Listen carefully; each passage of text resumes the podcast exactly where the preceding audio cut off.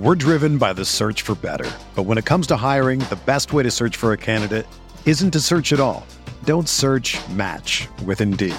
Indeed is your matching and hiring platform with over 350 million global monthly visitors, according to Indeed data, and a matching engine that helps you find quality candidates fast. Ditch the busy work. Use Indeed for scheduling, screening, and messaging so you can connect with candidates faster. Leveraging over 140 million qualifications and preferences every day, Indeed's matching engine is constantly learning from your preferences, so the more you use Indeed, the better it gets.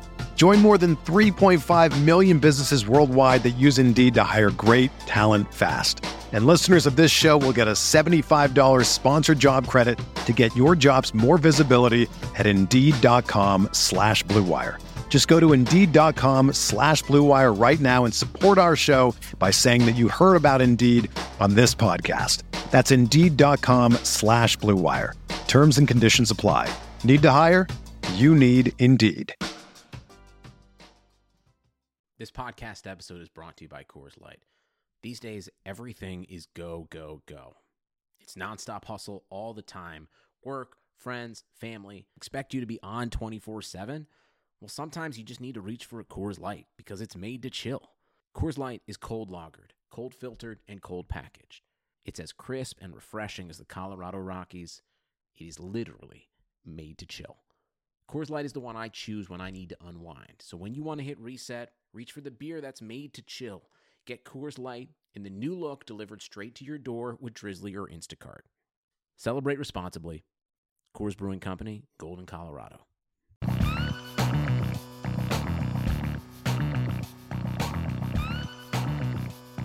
Hello and welcome to the RotoViz College Football Show. I am your host, Dave Falmaco, joined by Jordan Hoover and Matt Wispe. This podcast is being brought to you by Untuckit.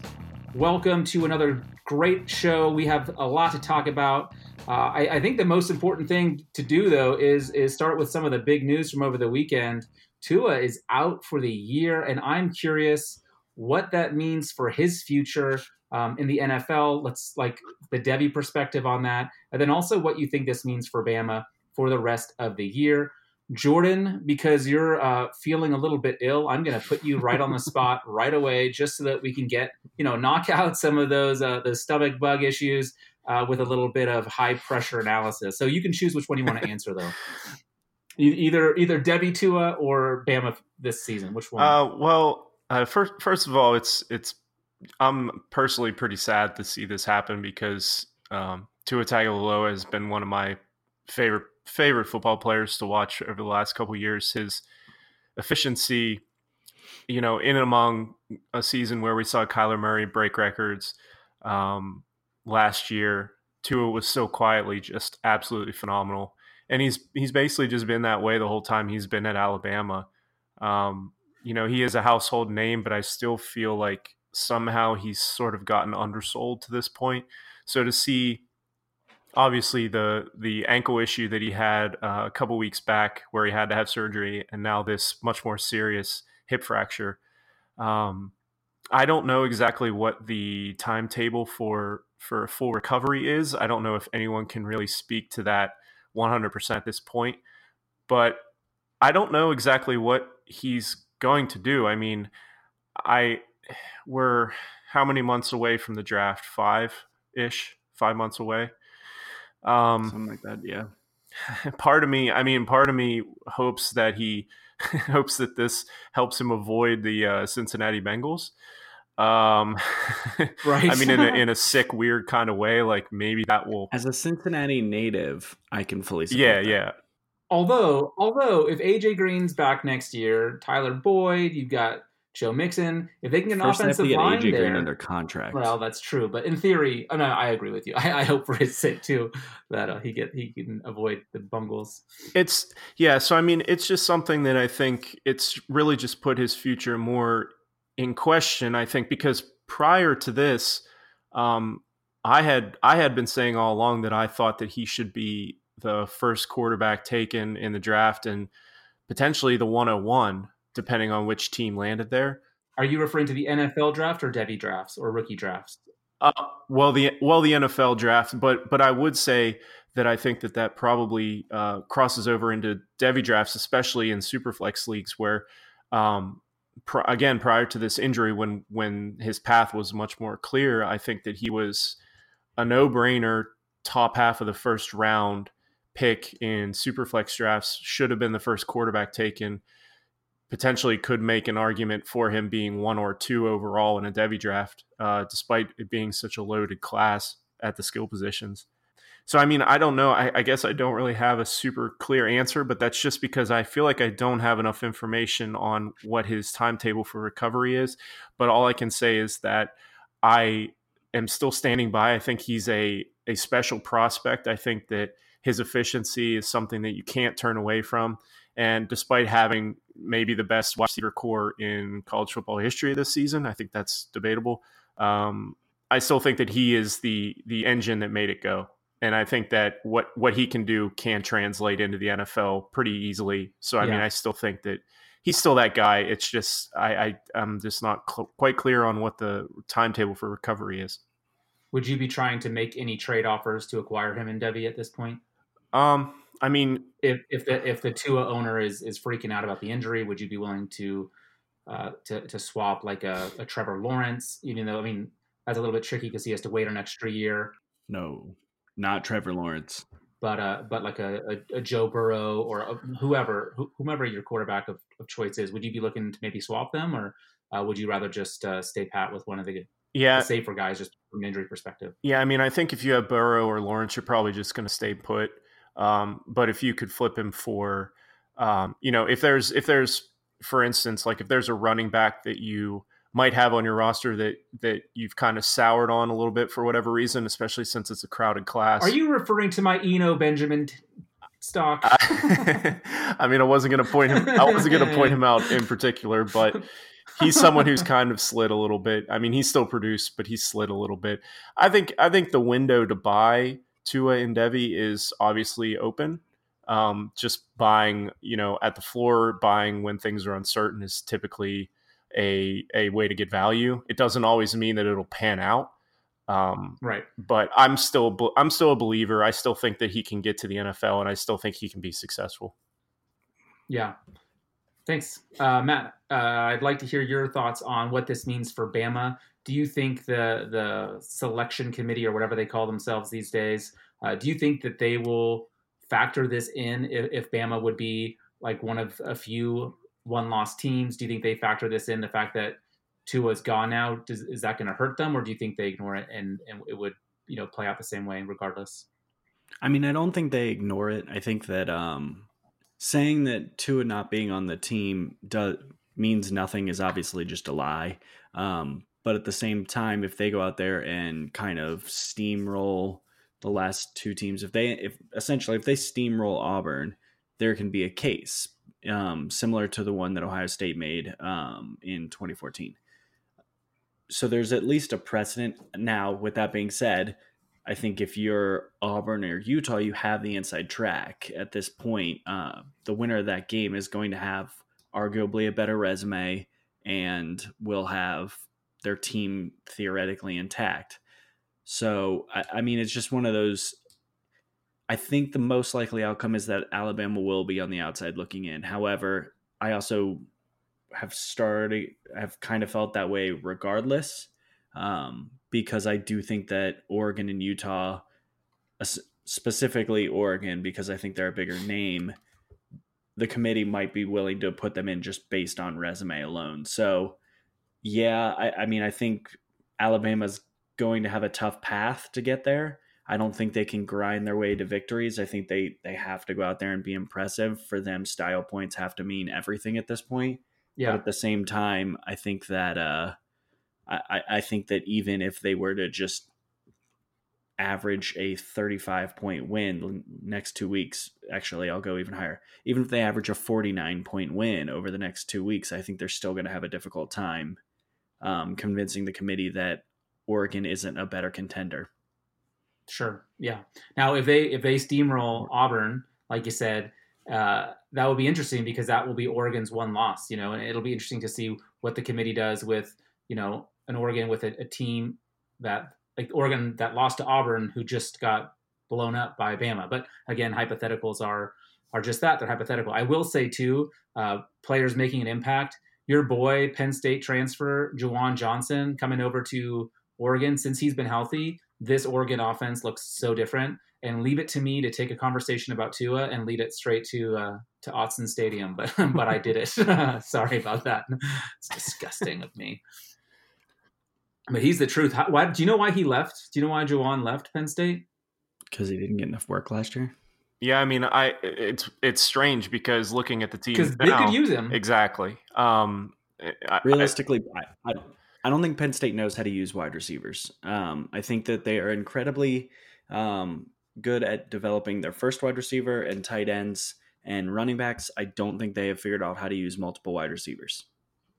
Josh that Gattis. is a stretch and a half, but I am okay with that. Josh Gattis. hey. Yeah. Well, you, we were talking about style points, and I just want to talk about style, period. And that's uh, why I want to take a few minutes to talk to you about Untuck It shirts, which are awesome shirts that are designed to be worn untucked. I don't know about you guys, but almost all of my dress shirts are like your standard size dress shirts. And I don't have to wear a suit to work anymore. I just wear jeans and a button up. But it sucked for a long time because all of my button ups just looked ridiculous untucked because they got those weird wingy things on the bottom. Uh, and so you can't wear them untucked. But who wants to wear a button up tucked in all the time? Certainly not me. So so untuck it shirts are awesome because they always fall right at that that perfect length no matter what the size is. So you can look casual and sharp at the same time. Uh, it, it's just awesome. It's, it's, a it's a great product. So uh, we just want to take a, a, couple minutes here to tell you about the product and the and the deal that we have for you guys today. So one of the things I like most about Untuck It is the fact that you have your options to to shop online, or you can go to one of their 80 brick and mortar stores. Your shirts will never look ba- baggy or bulky, too long or too big. The website is super easy to use. They have a whole page devoted to helping you find your fit, which can be super intimidating, but Untuck It does a really, really good job of helping you through that process. So, what you want to do, um, especially with the holidays around, it's all coming up here. So, if you're looking for a good gift for your dad or your brother, or maybe even yourself, uh, go to untuckit.com, use the promo code BLUE for 20% off at checkout. That's untuckit.com. That's U N T uckit.com and use the promo code blue to get 20% off. This time of year is a great time to shop. It's a gift that will definitely be appreciated because it is something we all need and something we all struggle to find. So go to untuckit.com start shopping today and don't forget to use that promo code blue to get that 20% off. All right gentlemen let's get into the recap. The one that uh, we all knew was going to happen there was no doubt in our mind. Navy destroys Notre Dame. Wait, what? no. Notre Dame, my goodness, 52 to 20. What the hell happened here? I, I, felt bad for you, Jordan. Were you were you pretty upset when that took place, or was it just one of those things? Well, I mean, once again, it shows why I am not a professional sports bettor, and sports books generally win in the end. I thought for sure, yeah. I mean, I thought for sure that plus twenty ticket would be would be okay. Um, it looked like easy money. Yeah, and and as the line came all the way down to seven around kickoff, I thought for sure I had the right end, um, but nah. Um, I I I don't. I'm not really sure. I mean, I watched the first couple minutes of this game, maybe like the first five or ten minutes, and then I clearly saw which way it was going. Um, yeah, and then kind of stopped watching it. But uh, yeah, I mean, I I guess you know Navy had been trending upwards, and and they were playing better on defense too, which is something that was uh, a, a, change this season from years past, where they were pretty vulnerable on defense. Um, but even their offense really, really struggled. I mean, Notre Dame's defense really shut down the option attack, um, really limited what they were able to do on that side of the ball.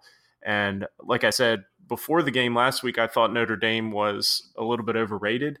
I don't know if I'm ready to reel that all the way back in, but I clearly I, I read this one wrong, and I think, uh, like you said, we were all on Navy. I think a lot of sharps were also on Navy, driving that number all the way down from, like I said, from almost three touchdowns uh, about a week and a half ago. So I don't know. Commiserating, I guess, doesn't make it any better, but I don't I don't think that we were alone on an island there. Yeah, and I think Notre Dame is a tough one because uh, we all thought. Uh, I don't know if we all did. I know I did. Uh, you guys can. Uh, you don't have to go down with this ship if you weren't in it. But uh, I thought Georgia was going to smack them around pretty easily, and they hung tough. And then all of a sudden, I wanted to change my mind on them. But then they went out and got rolled by Michigan, and I was like, okay, I guess Notre Dame is overrated. And then they come out and and they have this performance. So I, I really don't know what to think about them. I guess essentially it doesn't really matter too much. Uh, they play Boston College this week. They have Stanford to, to close out the year. Uh, two games that they should win uh, pretty easily. But of course, with the two losses on their record, it, it, it's not like they're in any conversation for playoff. But do you think uh, do you think that they might be a team that uh, we should maybe highlight to see who they end up with in a bowl game because there could be some some interesting uh, lines there, or is this just who knows what kind of team this is? Let's just avoid it. What do you think, Matt? Fade. Yeah, all the way fade. Uh, I mean, I, I think that the Georgia game was like this red, weird red flag because uh, they we expect them to get blown out. But I, I think what we're kind of learning about Georgia is they aren't going to blow good teams out. Just like better than above average teams, I think they're going to struggle blowing out because their offense isn't explosive. And then the Michigan game was just the weather makes that game weird. So yeah, I, I think the idea on this is if Notre Dame gets a matchup where they're going to be able to run the ball effectively, then they you probably can look to uh, take their side. But honestly, there aren't a lot of matchups that they'll be talked about in where I'm going to be all gung ho on Notre Dame. Right. It didn't make my locks uh, list, but I told you guys earlier today I had like a huge list that I was whittling down, and uh, the Notre Dame Boston College uh, under 64 was on my initial uh, doc, but I, I, I, did cut it. It won't be coming up, but it is something that I was I was looking at um, just because I think that number's been elevated uh, because of Notre Dame's past performance. But I could see that one being a much lower scoring game. But that's we've talked. Uh, that's like now five minutes we've spent on Notre Dame all season. That's four minutes more than I was hoping to do. So let's quickly move on to a game that uh, I got wrong. Uh, but I also didn't watch any of, and that was Clemson 52, Wake Forest 3. I was tempted to turn it on when it was, you know, starting of the first quarter, and by the time I rolled around to it, it was already well out of hand. Did, did you guys watch any of this one, or, no. or was it kind of similar for you, where it was just uh, no. ridiculous so early? I wasn't going to watch a second of this. Wake Forest lost almost all of their fun. I, I think our analysis on this game last week was Clemson has been rolling people, and Wake Forest lost their top two wide receivers. It was always going to be a real yes. bad day for Wake. Um, I was a little bit disappointed Hilton got nothing going. So, or Hinton, I think it's Hinton. Um, but yeah, I mean, Clemson's the second best team in the country. This didn't surprise me that much. I, I did think it was pretty funny. The the over under was 59 and a half, which the game didn't hit because uh, it was 52 to 3 but clemson was only only favored by 34 so they they they, they ended up crushing their their over under but still fell under the the, the, the total which was pretty funny uh, the other games that we we kind of highlighted from last week we I, I watched a lot of all of them let's go to iowa minnesota first minnesota tried to come back minnesota tried to come back after being down uh, 20 to 3 it was the end of the first uh, half and there was like four seconds left on the clock. They were at the two yard line because there had been a pass interference call. And instead of going for it, they kick the field goal. They make it barely, and it's 20 to 6. I think the kicker hit the upright and put it in. So it was pretty terrifying. And I was thinking, man, interesting strategy, but they did come back. They made it close, but in the end, it just wasn't enough. Matt, you said you're you're out on Minnesota. You hate Minnesota. They're dead to you. But uh, how do you really feel? Uh, they're not dead to me. Um, I'm mad at them. I'm mad at the Big Ten in general, just because I think that the Big Ten has cannibalized themselves this year. That I don't know who's good. This was a the like the perfect uh, Iowa game. They got out to a lead and then tried to lose it, and they still aren't athletic. So, uh, yeah, I mean, I, this matchup, the when you were listening to people kind of analyze it, Iowa didn't let up explosive plays, and Minnesota sort of thrived on um, eventually getting an explosive play. So maybe I misread this game entirely. I try. I Tyler Johnson had fun though. I tried to tell you guys, man. I tried to tell you. It's, Excuse me, sir. Um, some of us are going to remember the fact that you changed your pick like half an hour before the show went live. Well, I, you know, what matters is what matters is what's on the show, Doc, brother. Um, but yeah, like the, the, like Matt said, this is kind of just that typical Iowa game. It makes no sense. I mean, it, it literally makes no sense that they won this game. They were they were outgained by 141 yards, um, and yet this bizarro world that that they force us to live in in in a universe where they can win games, getting outgained by 140 yards. It's just it's it's hard to quantify, I think, but there's just something about these games where Iowa just finds a way to win even when they shouldn't. And, you know, it's just something we have to live with. Minnesota missed a field goal and an extra point and lost by four. There you go. Right.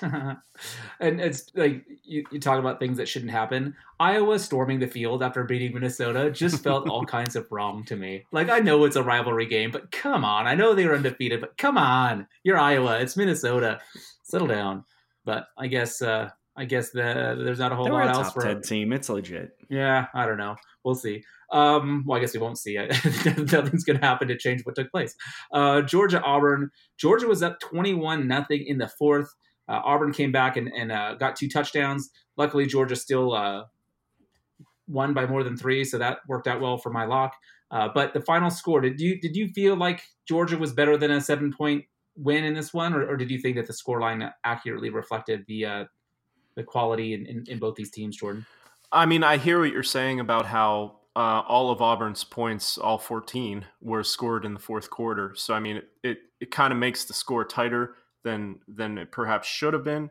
But again, and I hate to just box score scout this, but Auburn outgained Georgia by about 70 yards. So I mean, if we're talking in terms now, Georgia didn't turn the ball over, which is key. You know, they were able to run the ball. Auburn wasn't. So I mean, I think I think when we were previewing this game, I think we all pretty much agreed. I was on Auburn, so I was on the wrong side, but I think we all pretty much agreed that Georgia was the more talented team, and I think that's kind of just the way that it played out. I'm still I'm still just not very high on the coaching staff, and I think that in you know in certain situations, I think that that might come back to haunt Georgia in the future. Um, so it's just something that I'm keeping my eye on, but. I kind of agree with you. I think that Georgia was was clearly the better team. Um, even despite being outgained. And you know, Auburn's late two touchdowns kind of kind of drew the you know painted a different picture than perhaps what what really happened. Yeah, and, and, Matt, you you said earlier that Clemson is is clearly the number two team. I'm guessing that you have Georgia number one then. no, no. Where well, in all seriousness, where where would you where do you put Georgia? Like, do you view them as a as a real contender? Like, not just for the playoffs, but like national championship. I'm. I'll be honest. If you on the field, I think they I would favor them against anyone except for LSU, Ohio State, Clemson. That might honestly be it. I think they I, I would say there's a really strong case that they're the fourth best team in the country, and it's basically just their defense is nasty. Their defense is not going to let you score points. Yeah. So I, I really like this Georgia team. I think they're gonna. I I think they're gonna give LSU fits in the SEC championship, assuming LSU gets there. I, mean, I. It, I think it's they're a really good team, and they did kind of exactly what I expected them to do. The one thing that I, I want to point out is Jordan. Have you looked at uh Fromm's yards per attempt in this game? No, is it three point nine? Yeah, 3.9 yards per attempt. what makes that even grosser? Uh, so he passed for 110 yards he had a 51 yard touchdown in the first quarter. God damn, that's so sad. That's just so sad. That yeah. that offense. I mean, they they're not gonna. They're playing like Alabama and pre Jalen Hurts Alabama, and that's not good enough to win. That's what they are. I I, I think I, mean, I I hear what you're saying about you know like playing tough with LSU, but I just you don't think LSU just outscores them? I I think that's Georgia is going to be able to run the ball as much as they want in that yeah. game. And the game will be a lot lower scoring than most LSU games. So they'll have these long drives where Swift eats up their defense. And yeah, I, I mean, I think LSU probably outscores them in the end because they can get one stop in the game. But I, I mean, we'll see. On the field, do you really think they're, are you favoring Oregon against them? I was gonna say real quick, Rotoviz College Football Podcast is the only place where you're gonna get uh, December seventh preview on November 21st. Yeah, I'm sorry. so, so that's awesome. But my question wasn't Oregon, but Utah, because I think I think Georgia would handle Oregon just fine because of the style of play. But Utah, Georgia, I think would be um, a really interesting game that I hope I never have to see. Unless it's uh, you know, unless they both amazing. lose and it's in like the. Uh, I will go bet the under on that game. yeah. Sorry, Jordan, I interrupted you. No, no, I, and my apologies for sort of uh, derailing the conversation. You know, I, I, I think that Georgia is a very good team, a very talented team. I just have questions about whether or not they have the ability to really put the pedal to the metal and score whenever it really has to happen. That's all I'm saying. Yeah. Um, you know, a team that can only do that but can't do anything else? Oklahoma. Oklahoma Baylor. My goodness. What what a crazy game. Baylor was up 28-3 um, and then it was 31-10 at halftime. OU scored 24 unanswered points. Uh, Hurts had some of those uh, rough turnovers to start, uh, but he was pretty clutch down the stretch. Did you guys watch this this crazy game? I turned it off at halftime. Did you? So, yeah, I did. I, I mean, in I, fairness, I'm old and I fell asleep, but uh, I was uh I was watching some of the game and pretty much was thinking what everyone was thinking. Huh. Baylor's able to score enough points and get stops every once in a while. Oklahoma's in trouble. So I was I guess wrong to not believe that Oklahoma can score whenever they want eventually. Yeah. I, I mean, I, yeah, for, the, my, I sorry. For me, it was one of those things where I knew Oklahoma was going to make a, a, huge comeback. I didn't know if they were going to do enough to win the game, uh, but I knew that I knew that it was going to end really, really close because that's what both of these teams do. They just find both find ways to, to play every game super close. So I, I was just waiting for it, and then sure enough, it happened. And uh, yeah, it was it was pretty it was pretty nutty. I, I really got a kick out of watching this one.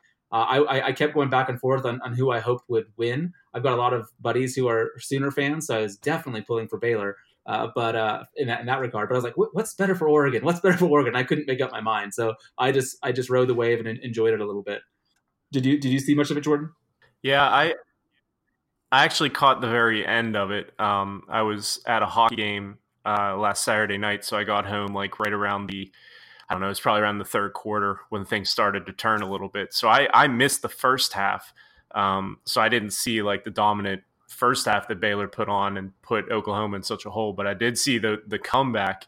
And it was a great game to watch all the way down to the end. I mean, obviously, if you're a Baylor fan, you're absolutely sick, right? Um, but it, it, was it was a really fun watch there there towards the end. Uh, Oklahoma, it, they're just their offense is just always fun to watch.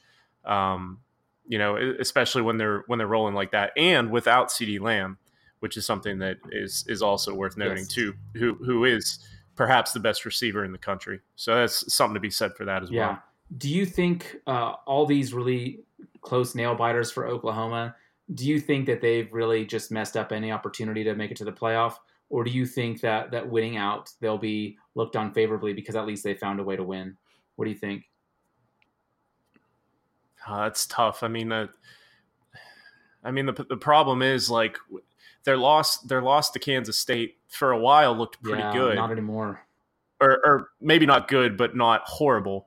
But now it's sort of the tide is sort of turning mm-hmm. there, um, and the line in that Kansas State Texas Tech game, uh, the, the money is moving in in favor of Texas Tech. So I don't know exactly, you know, how Kansas State's going to finish the season, but that that loss isn't looking quite as uh, palatable as it once was. So, I mean, I think that could ultimately hurt them. Yeah. Isn't Georgia proof that your loss doesn't really matter? Mm. Maybe. I mean, well, Georgia the has SEC, the worst. Georgia the has the worst loss of any of them. If you're in the SEC, well, yeah. I, so I, I think I, I think I agree. I mean, I think the Kansas State loss will rightfully like hang over them. I also think that this the scenario could be if it's if Utah wins the Pac-12 in a close game and Oklahoma goes out there and steamrolls somebody. I, I just I mean, I think there's a path. I think that it's not inconceivable. And I I think brand is gonna matter if it's down to them against Utah. I think that's also the only team they really beat in a one-on-one argument. Yeah, yeah, you're probably right about that.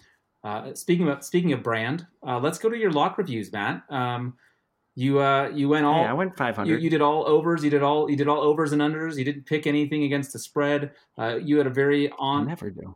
on brand uh, in your selection process. But why don't you run us through uh, what what took place with your picks?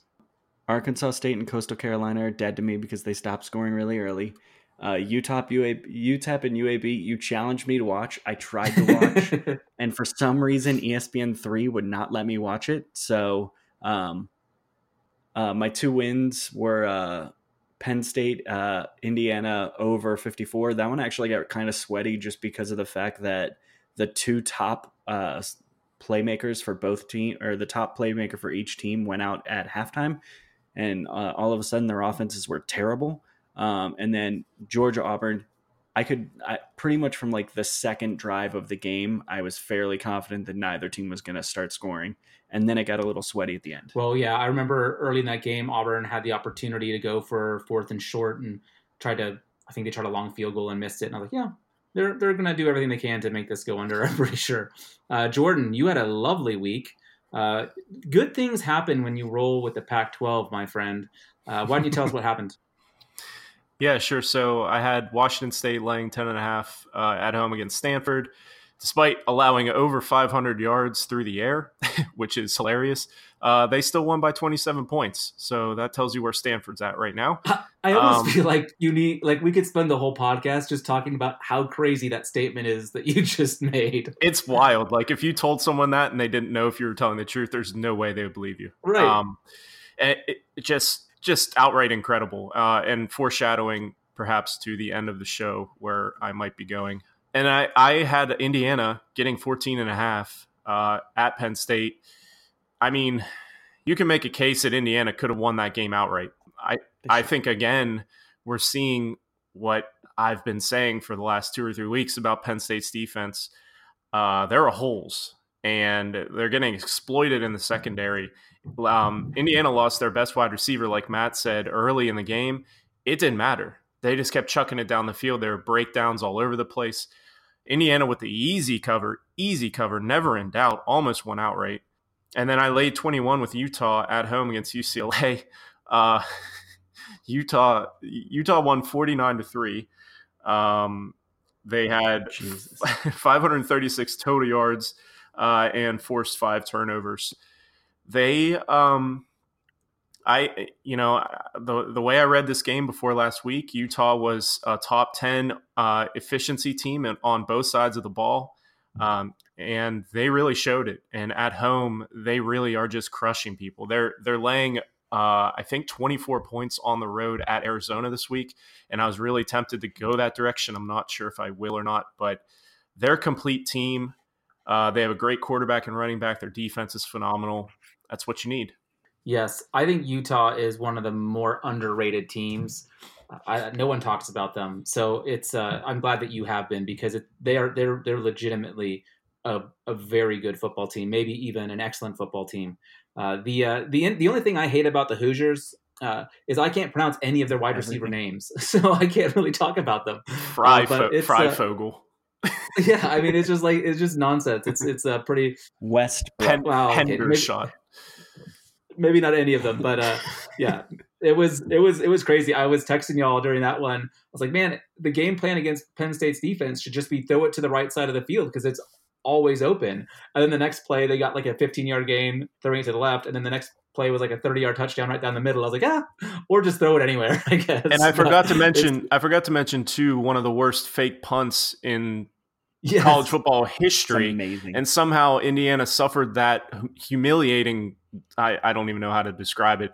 Um, I mean, that cost him the game. yeah, but I mean, even even with that, they were still in a position to win in the fourth quarter. I, an easy so cover. just ugh. Uh, my my my my week was okay. I went two and one. Uh, my only loss was uh, I was on the wrong side of the Minnesota Iowa game, which was unfortunate. I watched quite a bit of that while folding laundry, and uh, man, I felt like I had to rewash all the clothes after after watching that one. That was that was pretty rough. Uh, Georgia Auburn, I felt comfortable uh, going into that one on the week. I felt really good at halftime and uh, really good after third quarter. I wasn't sweating it too much, but but then you know, there's always craziness in, in SEC football and well, in college football, I should say. So I was like, oh, something terrible is going to happen, and I'm going to end up missing this one, but I didn't. Uh, my easiest one on the week was Alabama at Mississippi State. I thought that was the most obvious pick for my, for myself from like my process. That that felt like the easiest one all all season for me. Uh, so so that was good. It was a 17 and a half point line, but Bama just they were crushing. Uh, it was uh, pleasant to see. Uh, of course, we've already talked about the the Tua injury. That was really unfortunate, but uh, they had already put the game away by then, and uh, yeah, they were able to continue on. I, can we can we just make obligatorily point out that anyone who says that Alabama was stupid for leaving him in was um ridiculous. It's the most hindsight yeah. is twenty twenty argument of all time because they do this all the time. He was coming out the next drive. It's just incredibly bad luck. It's unfortunate, but yeah, I I just we needed to say that because everyone is bringing or there were a lot of fights about this, and anyone who was saying that Nick Saban um, did him wrong by having him play. I'm sorry. Injuries are going to happen. If you're going to argue that he uh, didn't take care of Tua, he should have just left him at home because he was already uh, dinged up going into the game. Sorry, had to derail us for a second because that bothered me. No, no, I, I totally agree. It was like if it would have been in like the fourth quarter, I would have been like, yeah, what are you doing? But it was still the first half. It was the two minute drill in the first half. Of course, you're leaving him in there. Jordan, do you agree with us, or, or, or are you gonna are you gonna come come at Saban here? No, it, I think it's exactly what you said. I think people, uh, just about everybody outside of Tuscaloosa, hates Nick Saban. So any chance they get to sort of take a shot at the king, um, they'll do it, and and they'll try and find fault. And and I mean, let's be honest, he's he's an easy guy to dislike. um, so I mean, I'm not saying that I'm on the other side of that conversation necessarily, but I agree with what you guys are saying. Um, you know, he if he if he takes that hit and he falls just a fraction of an inch a different way, maybe he doesn't get injured, and then you know, then we're just talking about how how his ankle is progressing at this point. So it's just right. it's it's hindsight. It's exactly what you guys are saying. Uh, let's leave hindsight behind us and look to the future with our upcoming picks and previews of Week 13. Uh, are you guys superstitious at all? No. Just we didn't we once again skipped the random question, so that'll be my random question for the day. Do you believe in like jinxes and superstitions, like 13 being unlucky, uh, someone's pitching a complete game shutout type thing, or a no hitter, and you you talk it? Do you guys believe in that nonsense? I no, but I'm still not talking in during someone's no hitter about it just because spite, and I don't want to get yelled at. Right. I I don't necessarily believe in it either, but I will say that, um, and again, I have to turn this back to hockey because this is a college football podcast. Um, of course. During during uh, playoff season and uh, for for the NHL, I I do grow a beard for the playoffs. I mean, that's a pretty well known you know, sort of niche, I guess, if you don't watch hockey, but like, um, that's a superstition that I do take pretty seriously. It obviously doesn't work do you, all the time, but it's something. Do you rock it until Pittsburgh is out, or the entire playoffs until they get eliminated? Um, yeah, if I mean that rarely happens. yeah, I mean for a while there when they won back to back, I was like, well, clearly it's my beard, so I can just keep doing this forever, yes. and and all will be right. But all right. Do you guys like dessert first, or do you guys want to save it for the end? You guys want to go Penn State at Ohio State to, to lead off, or should we? let's finish. Let's let's finish with that one. Let's let's start with Texas at Baylor. Uh, Baylor favored by five and a half at home. There's the theme for a lot of these. We we've got a lot of sweeps. This one we're all on Baylor. Uh, Matt, why don't you tell me why Baylor's gonna gonna win this easily? Texas is the most overrated team in the country. This game should be ten. Oof. That's it. That's all I got. This game, yeah. Texas is super overrated. The fact that they were ranked in the college football playoff rankings last week was a joke. Um, Baylor should steamroll them. Jordan. Yeah, I mean, I, I agree. I think Texas is overrated, um, and I think this is a I think this is a good bounce back spot for Baylor, sort of a get right, because obviously they, for all intents and purposes, should have won that game last week, gave it away late um, and I think that Matt Rhule will probably rally his guys. I think they I think they get the job done. And like I'm sort of on the same page as Matt. I, I wouldn't it wouldn't surprise me if they win by double digits. Yeah. I forget. I think I was texting both of you guys. Maybe it was just Matt. I don't recall. But we haven't really talked about how disappointing Sam Ehlinger's been this year. I I was super excited about him coming into the year. I thought he was going to have a nice little season. But I mean, his, his numbers are, are fine, but they just aren't winning enough games for me to be impressed with what he's done. Uh, the fact that he's only averaging three and a half yards a rush, uh, I kind of speaks to the fact that they are just That's also because it includes sack numbers. Yeah, college yeah, that's true. rushing numbers are a little bit skewed for and, quarterbacks. and and a lot of um a lot of uh short line short yardage work but his longest run of the year is only like 28 yards or something like that so he hasn't really been able to get get it going as much as i was hoping he would i agree i think texas is overrated uh i was not surprised at what happened last week against iowa state uh but it was just a, another case in in the uh in the another point in the case against texas uh, let's move on to texas a&m at georgia Georgia favored by 13. Matt, you said earlier that you uh, you think Georgia's not the type of team that's going to blow anyone out um, unless it's a bad team. So so how do you think that that plays out in this Texas A&M game?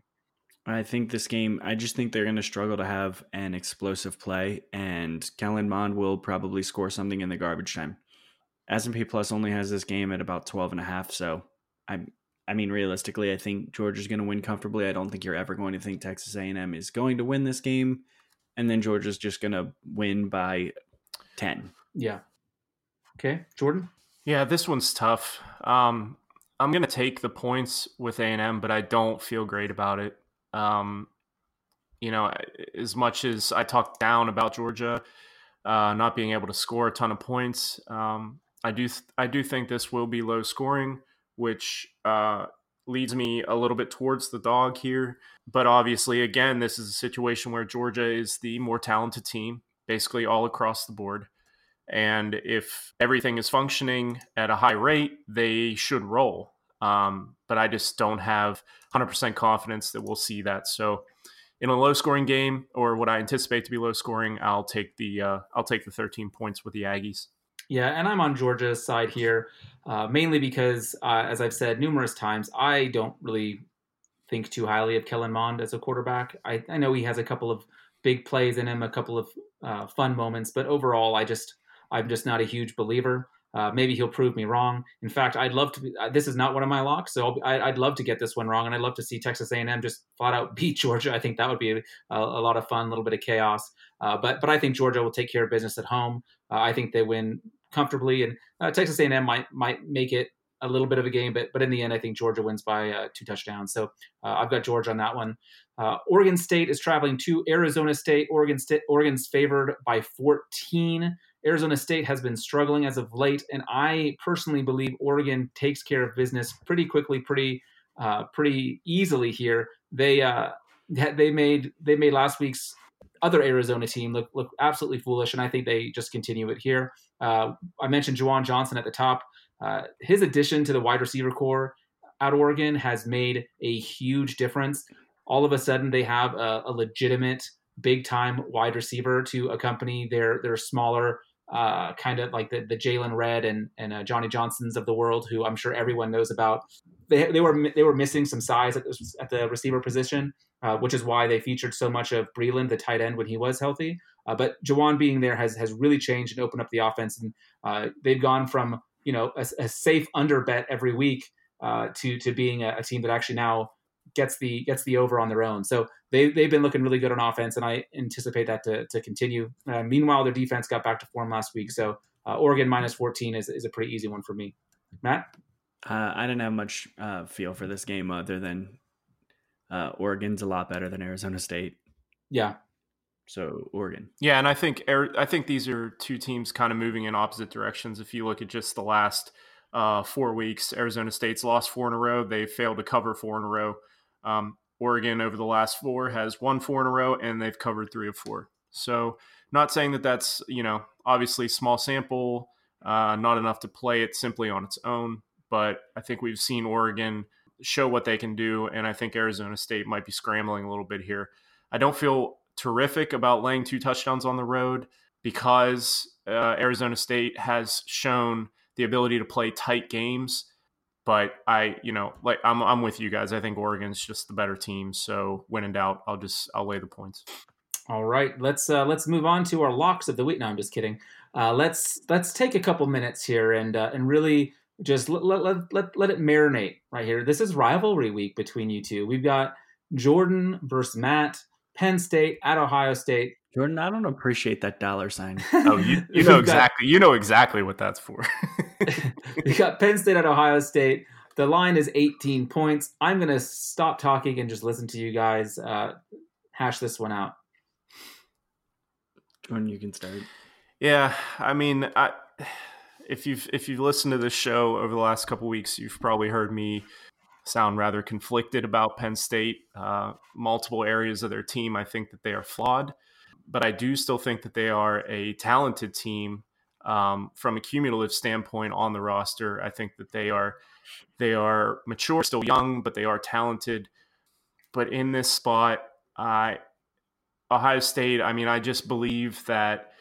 Uh, I kind of believe that they are the best team in the country.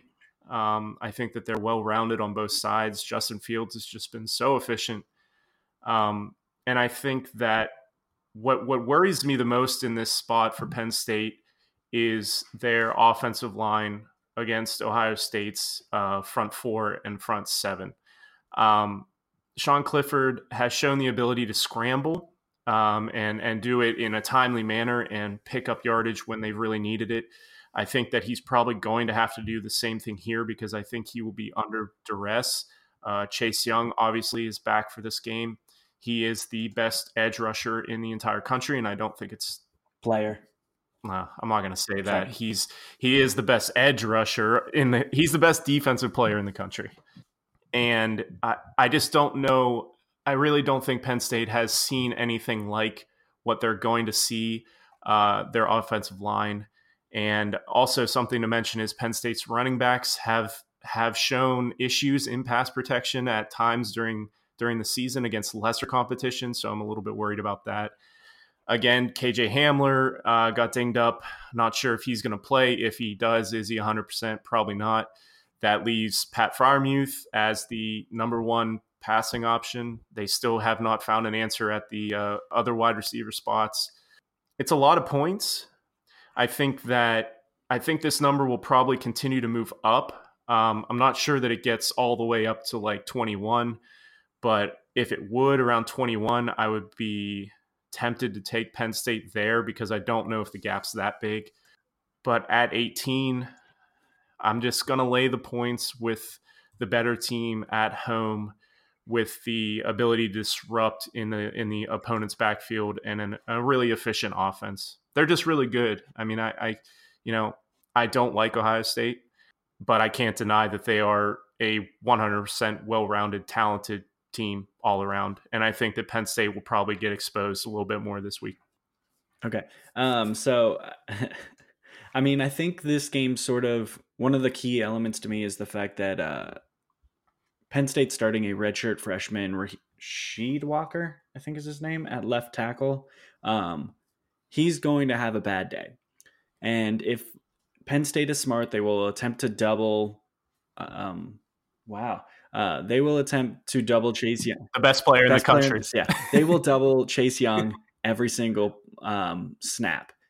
Uh, if they do that, Ohio State is freakishly deep at defensive linemen and all of them are really good at getting to the, to the quarterback. So I kind of think that Sean Clifford's just going to get hit a lot, which is not great for a quarterback that hasn't exactly been he hasn't been Trace McSorley. Trace McSorley in this game I would have been a little more concerned about because he had more of a tendency to kill us with his legs. Um, and I say us because that slipped out and I feel bad now. In this game this game in recent years has been very close. However, I do think this is the first time where there's been a significant talent gap on both sides of the ball. I think Ohio State is one of the two or three best offenses in the country, and I also think they are the best defense in the country. And I, while I think Penn State has a lot of talent on this team, they haven't really harnessed it. they should have a good number two wide receiver. They had the number one wide receiver from last year's um, high school class. He has not developed into anything yet. They have been trying to get Jahan Dotson work the last few weeks. He has really not stepped up to the plate and become meaningful. Journey Brown, Noah Cain, Devyn Ford, they've all had flashes where they've been very good. But if they're not getting consistent enough, if they're not getting holes, they're not really going to do much. And I don't think that this defensive line is going to give them much of an opportunity. With that all being said, KJ Hamler terrifies me. Um, I think if Ohio State is smart, and I like to think they are, they will probably key in on him, covering him with Jeffrey Okudah shadowing him the whole game with over the top help from Jordan Fuller. If they do that, I think KJ Hamler will pretty much get neutralized and Penn State will have a really difficult time scoring. The reason I, I took Ohio State at, to cover 18 points is essentially I see this game going pretty similar to Wisconsin. I think that Penn State's going to have a difficult time getting to 20 points against the first team defense. And I, I don't think their defense is particularly good. I think unless Micah Parsons lives in the backfield, Penn State has issues. And I think he's going to get some hits on Justin Fields, but at the same time, I can't see them holding Ohio State under 35. Yeah. Well, that's good stuff. I don't think you guys need to hear much more from me. Uh, I'll, I'll, say, uh, do you know, Matt, off the top of your head, what what the uh, the closest score was for Ohio State so far this year? Which game was the closest? It score? was it was Florida Atlantic. It, it was, was, week one. They won by 24 points, 45 to 21. 24 points is the is the closest they've been in, in a game. So so for for starters, I think it would be really exciting and fun to see what would happen if this game were close at halftime. Uh, unfortunately, I don't think that we're going to be able to really really see. Uh, so I, I, think I think Ohio State uh, takes care of business here and, and, continues the trend of at least 20 plus point wins. Uh, but yeah, that, those are our previews and picks. But you have a uh, why don't we transition into the locks here, Matt? You have one uh, involving this very game. So why don't we let you tell us what your lock is in the Ohio State Penn State game? This is sort of a brand pick for me, but it's not the one that I labeled brand. um, Ohio State, Penn State under 57. Both these teams are top 12 in defensive S&P plus. Both of them hold their opponents under five yards per play. On the season, you'd think that because they're um, they've had a few high scoring games and they score a lot of points, they'd be pretty killing on over unders. Um, they're pretty much 500. And in the two games when Ohio State played against ranked opponents, they are 2 and 0 on unders. I do like this game to be pretty similar to Wisconsin. I actually think 38 to 10 is sort of a reasonable uh, score, and that would pretty comfortably cover the 57. Yeah. That, that sounds that sounds reasonable. I'll jump into to one of mine. I am not done with Minnesota. In fact, I'm rolling with them again this week. I've got Minnesota minus 13 and a half at Northwestern. What's the one thing we know about Northwestern? They can't score. They're bad. They're terrible. They're terrible. I don't like. Yes, they scored many a point against UMass, but I think I think the forty UMass. Yeah, I think the forty-five points they put up against UMass is like the combined total of what they had in all their other games. Uh, I don't think that's actually true, but uh, it's close.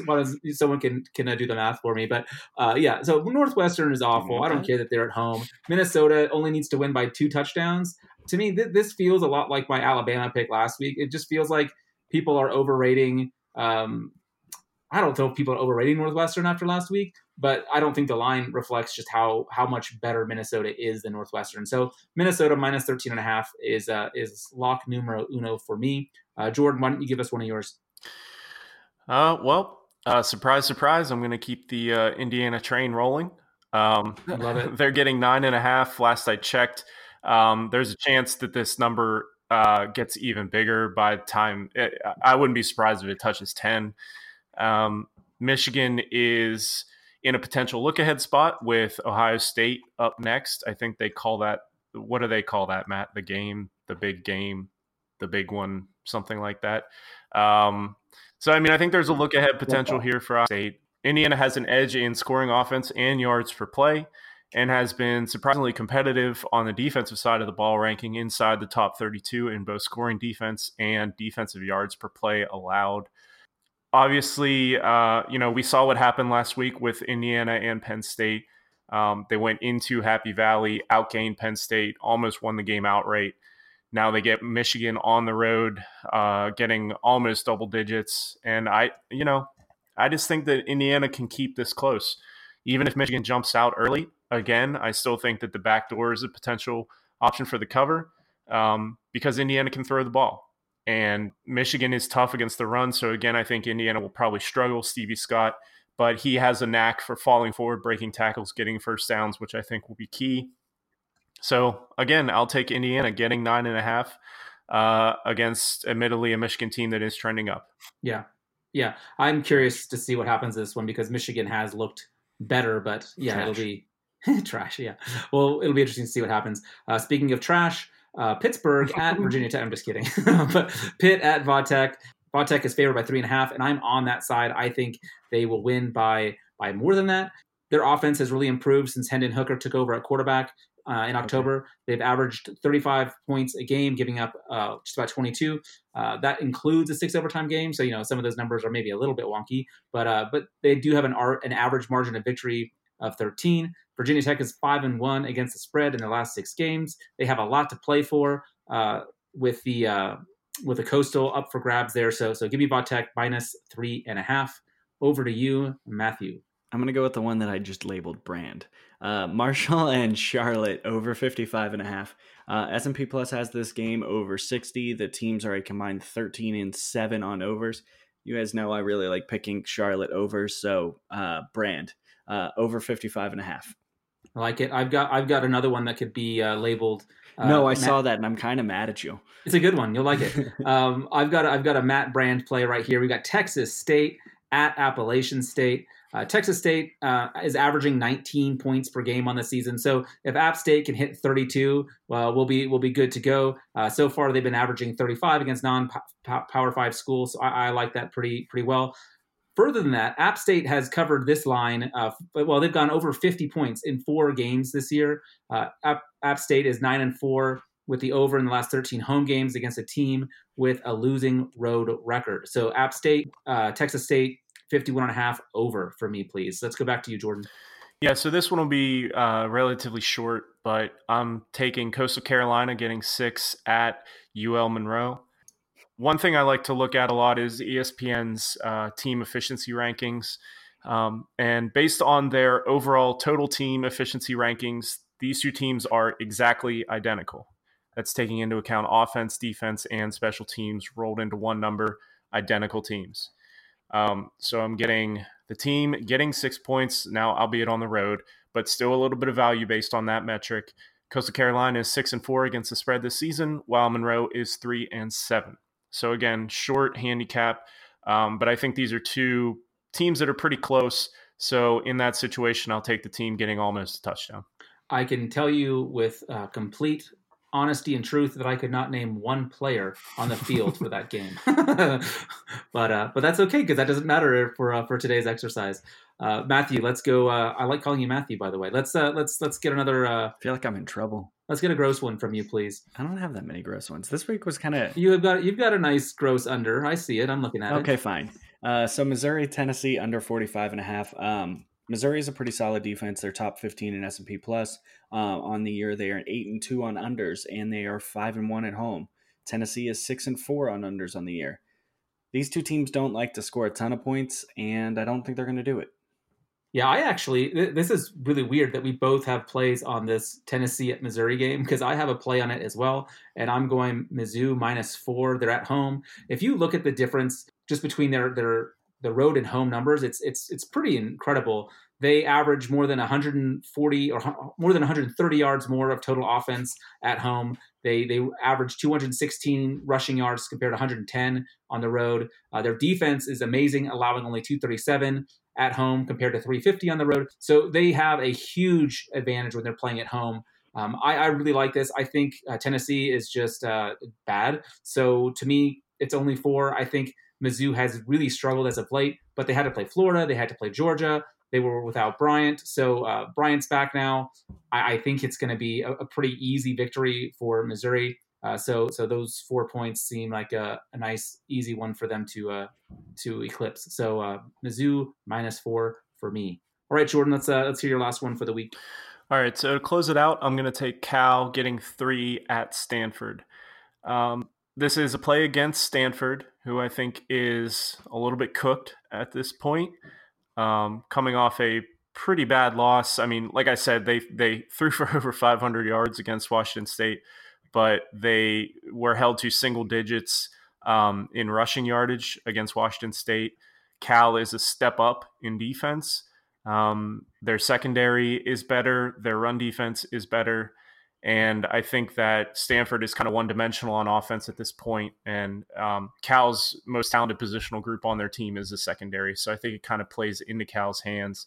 And since the start of the 2017 season, under their current head coach, Justin Wilcox, Cal is 15 7 and 0 against the spread as an underdog, with nine of those as being, being outright wins and they're beating the spread on average by five and a half points. So they've performed over expectation um, as a road dog or as an underdog. So this is a preferred situation for Cal, and it's and it's you know neither of these teams really have much to play for at this point, but it is still a rivalry game. I think that there will still be energy, and I think the kid and you know I think the players will still get up for it. So I'll take the team getting the field goal. Cal. Sounds good. My last one is kind of. Uh wait and see and then play it if things pan out the way I hope. Uh, Boise State at Utah State. So this is if if Bachmeier is out at quarterback for Boise State, which it looks like he will be, and if Jordan Love does play for Utah State, then I am on Utah State plus eight. If if either of those is not in play, then I'm not touching this game regardless, because uh, so much craziness could happen here. Yeah, I, I just feel I feel good about this one. I feel like Utah State has has a lot to play for. I mean, Boise State does too, of course, but at home, I think the the eight points is just a little bit more. And uh, Boise State could be down to their third string quarterback, Jaylon Henderson, which makes me feel uh, pretty good about Utah State, giving the fact that they have uh, more than a, a, touchdown in their favor. So, yeah, Boise State is 0 3 against the spread uh, this year as a road favorite. So, yeah, Utah State, given uh, the parameters in which I have just stated. Matthew, what's your last pick for this week? Uh, so my last one is I'm I'm getting on board the Memphis over train. Uh, early in the year, they kind of looked like they were going to be an underplay, um, and then all of a sudden they started going uh, over like crazy. They're now eight and two on the season on overs. They've gone the total is 59 and a half. They've gone over that total in each of their last four games. Um, on the year, actually, they've only gone under that um, number four times. Memphis is a team to uh, bet on. Yeah, sounds good. Um, I actually want to throw one extra one on, sure, uh, because more brand. So you know how you never take Service Academy overs? I'm taking a Service Academy over Navy and SMU, right? No, is it someone else? In SMU? No, that sounds right. No, Navy and SMU over 68. That's a big number. The only team better, the only team better than uh, Memphis on overs is SMU. There we go. I like it. That's that's a fun one. See now that's that's the kind of game that I that I look forward to watching. Uh, something with lots of points, lots of scoring. Uh, gentlemen, are we are we going to be able to Wait, do 66 and a half? 66 and a half. There you go. Get that number more in your favor. It is officially in the show doc, so we're good to go. Are you boys up for uh, for recording Thanksgiving week next week? Uh, probably not. I'm out of town.